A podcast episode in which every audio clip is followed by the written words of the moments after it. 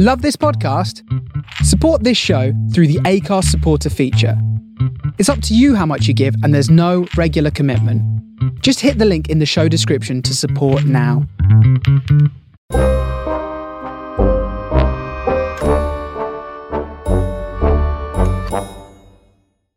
Hallo en welkom bij Reis door de Tijd, waar we het vandaag gaan hebben over de Ilias.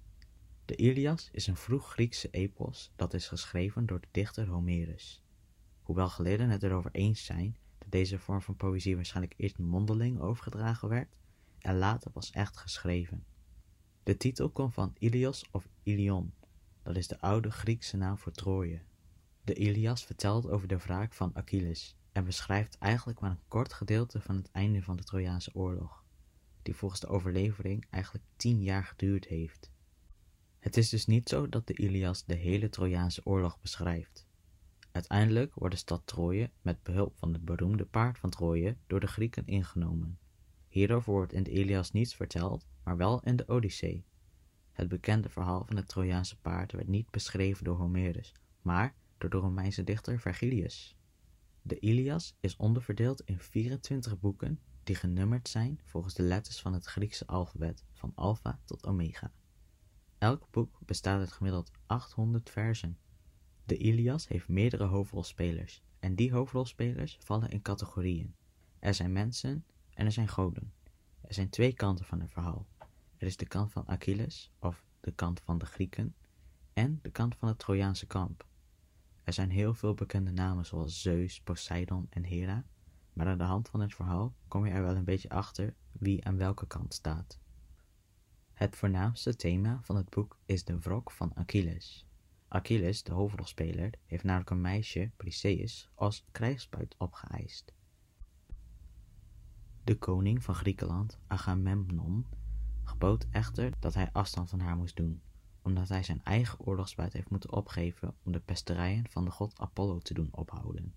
Achilles was zo woedend dat hij zich afzondert en weigerde om nog mee te strijden in de oorlog. Achilles blijft het grootste gedeelte van het boek buiten beeld, terwijl de gevechten verder gaan en de Grieken in een kritieke situatie terechtkomen. Pas na het einde, nadat Achilles verneemd heeft dat zijn vriend en mogelijk zijn geliefde Patroclus is vermoord door de Trojaan Hector en hij daardoor heel emotioneel wordt. Dan pas is hij weer vastberaden om zich opnieuw in de oorlog te mengen en te vechten om wraak te nemen op Hector voor de dood van zijn vriend. Hierdoor zouden de Grieken kunnen winnen van de Trojanen. Deze overwinning wordt zelf niet beschreven, maar door de voorspellingen van de goden en de strijders is bekend wat het lot is van alle hoofdpersonen in het verhaal en hoe de strijd zal eindigen. Het boek eindigt wanneer Achilles van zijn wrok verlost is dankzij de dood van Hector. Het verhaal van de Ilias speelt zich af rond het jaar 1240 voor Christus in de oude stad Troje, in het huidige Turkije, wordt belegerd door de voorouders van de Grieken, de Achaeërs. Met zo'n duizend schepen zijn de Grieken komen aanvaren om Helena, de vrouw van de Griekse vorst Menelaos, terug naar huis te halen.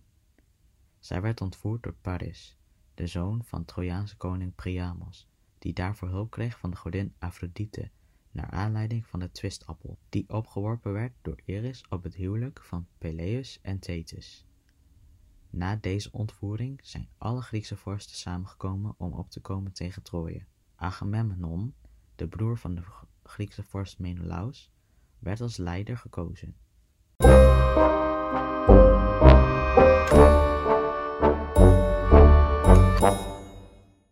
De Ilias begint met de aanhef, waarin Homerus vraagt om de goddelijke inspiratie van de muze, om te kunnen zingen over het wrok van Achilles.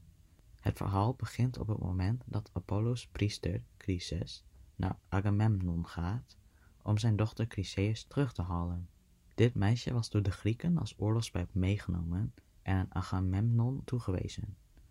Agamemnon weigert echter en Chryses gaat weg, treurend om zijn dochter, en smeekt Apollo om hem te helpen om zijn dochter terug te krijgen. Apollo hoort zijn smeekbeden en begint met pestpijlen af te vuren op het Griekse kamp. Calcas, een waarzegger, vertelt de Grieken dat zij Chryseis zullen moeten teruggeven, voordat Apollo zich zal terugtrekken. In een vergadering in het kamp stelt Achilles voor dat Agamemnon het meisje maar moet teruggeven. Agamemnon pikt dit niet en eist in ruil voor het opgeven van Chryseis de krijgsbuit van Achilles op, Briseis. Odysseus brengt Chryseis terug naar haar vader en Briseis uit Achilles zijn tent gehaald en aan Agamemnon overhandigd. Achilles is woedend en zondert zich af. Hij weigert nog verder mee te vechten aan de zijde van de Grieken en gaat huilend op een rot zitten. Ja, hij gaat echt huilend op een rot zitten. Dan wil zijn moeder, de zeegodin Thetis, hem troosten. Achilles vraagt haar om hem te helpen wraak te nemen, waarop zij naar Zeus gaat en om zijn hulp vraagt. Zeus belooft haar dat de Grieken niet zullen overwinnen, totdat ze in één keer komen en Achilles zullen eren. Wanneer Hera, Zeus zijn echtgenote en voorstander van de Grieken dit hoort, wordt ze woedend. Het gevolg is ruzie tussen de twee, die wordt gesust door de god Hephaestus. Tijdens de ruzie tussen Zeus en Hera krijgen de Grieken steeds minder zin om verder te vechten.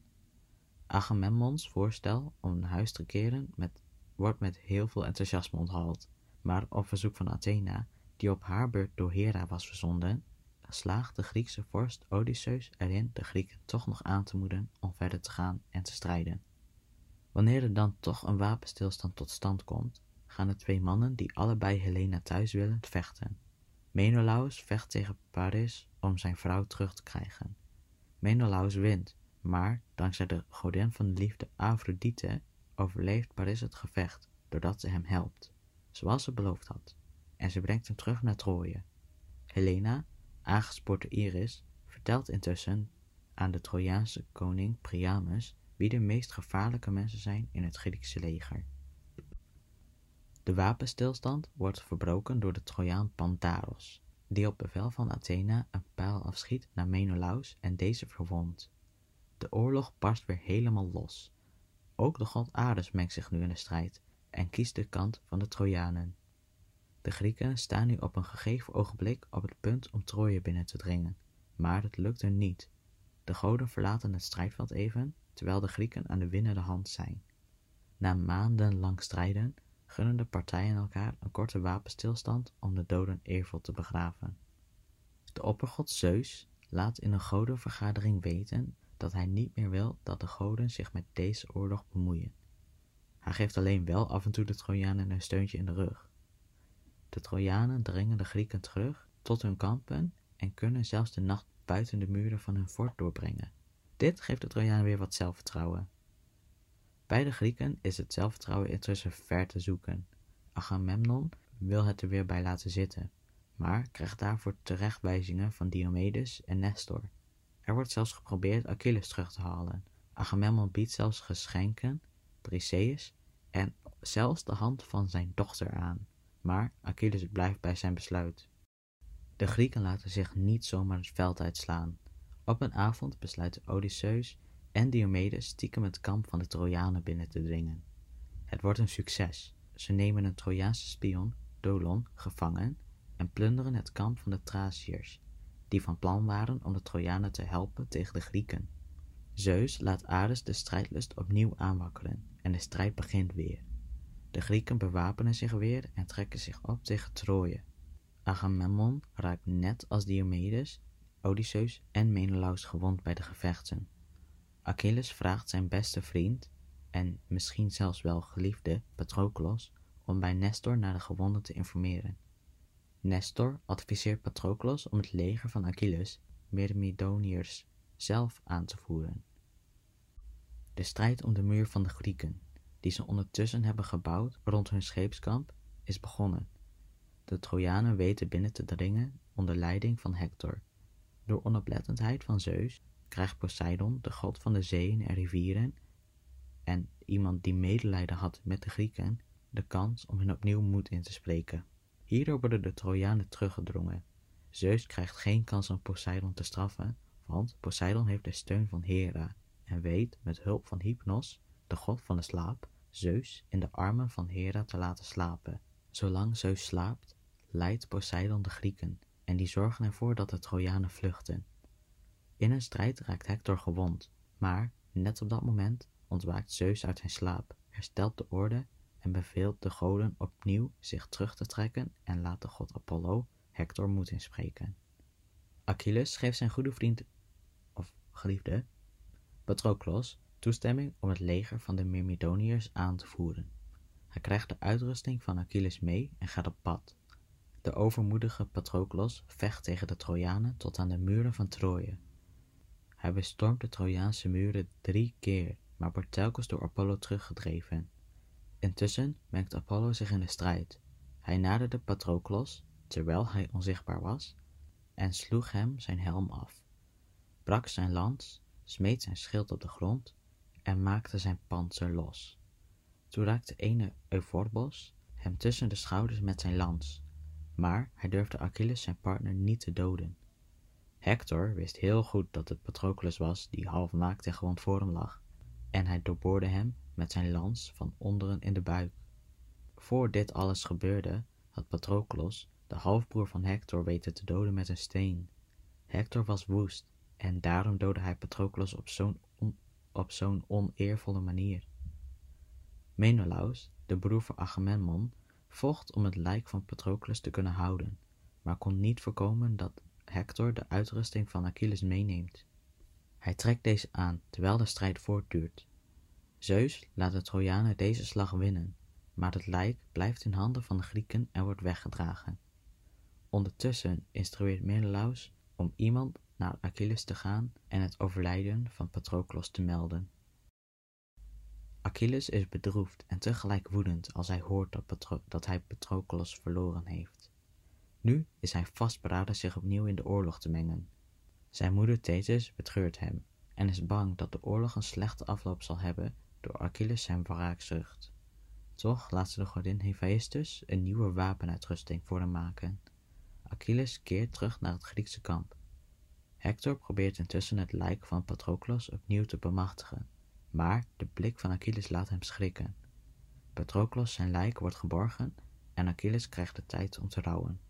Nadat hij een nieuwe wapenuitrusting heeft gekregen en aangetrokken, roept hij het leger bijeen en gaat naar Agamemnon om zich te herenigen. Agamemnon geeft hem daarbij een aantal geschenken, waaronder ook Briseis terug. De Grieken bewapenen zich, en een van Achilles zijn paarden, Xanthos, voorspelt hem zijn dood. Zeus staat weer toe dat de goden deelnemen aan de oorlog. Achilles doodt veel Trojanen, waaronder ook de broer van Hector, Polydoros. Ook probeert hij Hector te doden, maar die wordt gered door Apollo. Achilles slaagt erin de helft van de vluchtende Trojanen in richting de rivier de Scamandros te drijven. De riviergod Scamandrus echter is hier niet heel tevreden mee en gaat zijn beklag doen bij Apollo. Scamandros drijft vervolgens Achilles in het nauw, maar zijn roep om hulp wordt gehoord door Poseidon en Athena. Scamandros doet het nog op poging om de rivier Samois om hulp te roepen, maar Hephaestus, op bevel van Athena, gaat Achilles helpen en verdamt de rivier. Achilles hervat zijn gevecht met de Trojanen, maar wordt in een duel misleid door Apollo, die de plaats inneemt van een Trojaanse soldaat. Zo kunnen de Trojanen zich weer veilig binnen de muren van Troje trekken. Hector blijft als enige buiten, ondanks de waarschuwingen van zijn vader Priamus en zijn moeder Hekabe. Hector en Achilles gaan een duel aan, waarbij Achilles Hector opjaagt en hem wel drie keer rond Troje doet lopen. Intussen overleggen de goden over Hectors lot, maar uiteindelijk beslist Zeus in het voordeel van Achilles. Achilles slaagt er met behulp van Athena in Hector dodelijk te verwonden. In zijn doodstrijd vraagt Hector om zijn lijk aan zijn ouders terug te geven, en hij voorspelt ook de dood van Achilles. Achilles weigert echter zijn verzoek, en na zijn dood ontdoet Achilles Hector van zijn wapenuitrusting en sleept hem achter zijn wagen terug naar het kamp van de Grieken. Hekabe ziet nog hoe haar zoon wordt weggetrokken.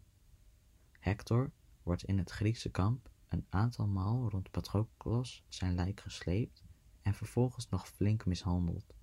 De dag daarna wordt het lichaam van Patroclus gecremeerd en voor de botten wordt uiteindelijk een grafheuvel gemaakt. Er worden ook lijkspelen georganiseerd, met onder meer wagenrennen, boksen en speerwerpen.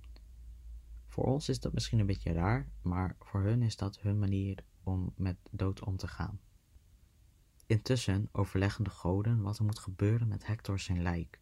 Uiteindelijk vraagt Zeus aan Thetis om Achilles te overtuigen Hectors lijk aan de Trojanen terug te geven. Koning Priamus laat een wagen vol geschenken waarmee hij vertrekt naar het kamp van de Grieken om het lijk van zijn zoon terug te halen. Onderweg komt hij de god Hermes tegen, die vermomd is als een Myrmidoniër en hem begeleidt naar de tent van Achilles. Daar maakt hij zijn ware identiteit pas bekend. Priamos gaat Achilles zijn tent binnen en smeekt hem om het lijk van Hector. Achilles toont medelijden en de losprijs wordt afgesproken. Achilles laat het lijk verzorgen en geeft het terug aan de Trojaanse koning. Ook belooft Achilles een wapenstilstand zolang de begrafenisplechtigheden duren. Hermes leidt Priamus opnieuw het kamp uit en aangekomen in de stad wordt Hector door alle Trojanen gerouwd. De Ilias eindigt met de begrafenisplechtigheid van Hector en het teruggeven van zijn lijk aan Priamos, de koning van Troje.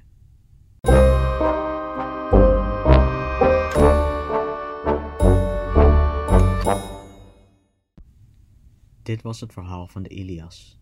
Dit is een van de bekendste verhalen van de Griekse mythologie en heel interessant. Ik zou er nog uren over door kunnen praten, maar uh, laten we het hier eerst maar even bij houden. Dankjewel allemaal voor het luisteren. Als jullie reviews willen achterlaten en deze podcast willen delen, dan zou het mij heel erg helpen. Ook ben ik te vinden op socials als Reis door de Tijd. En tot volgende week.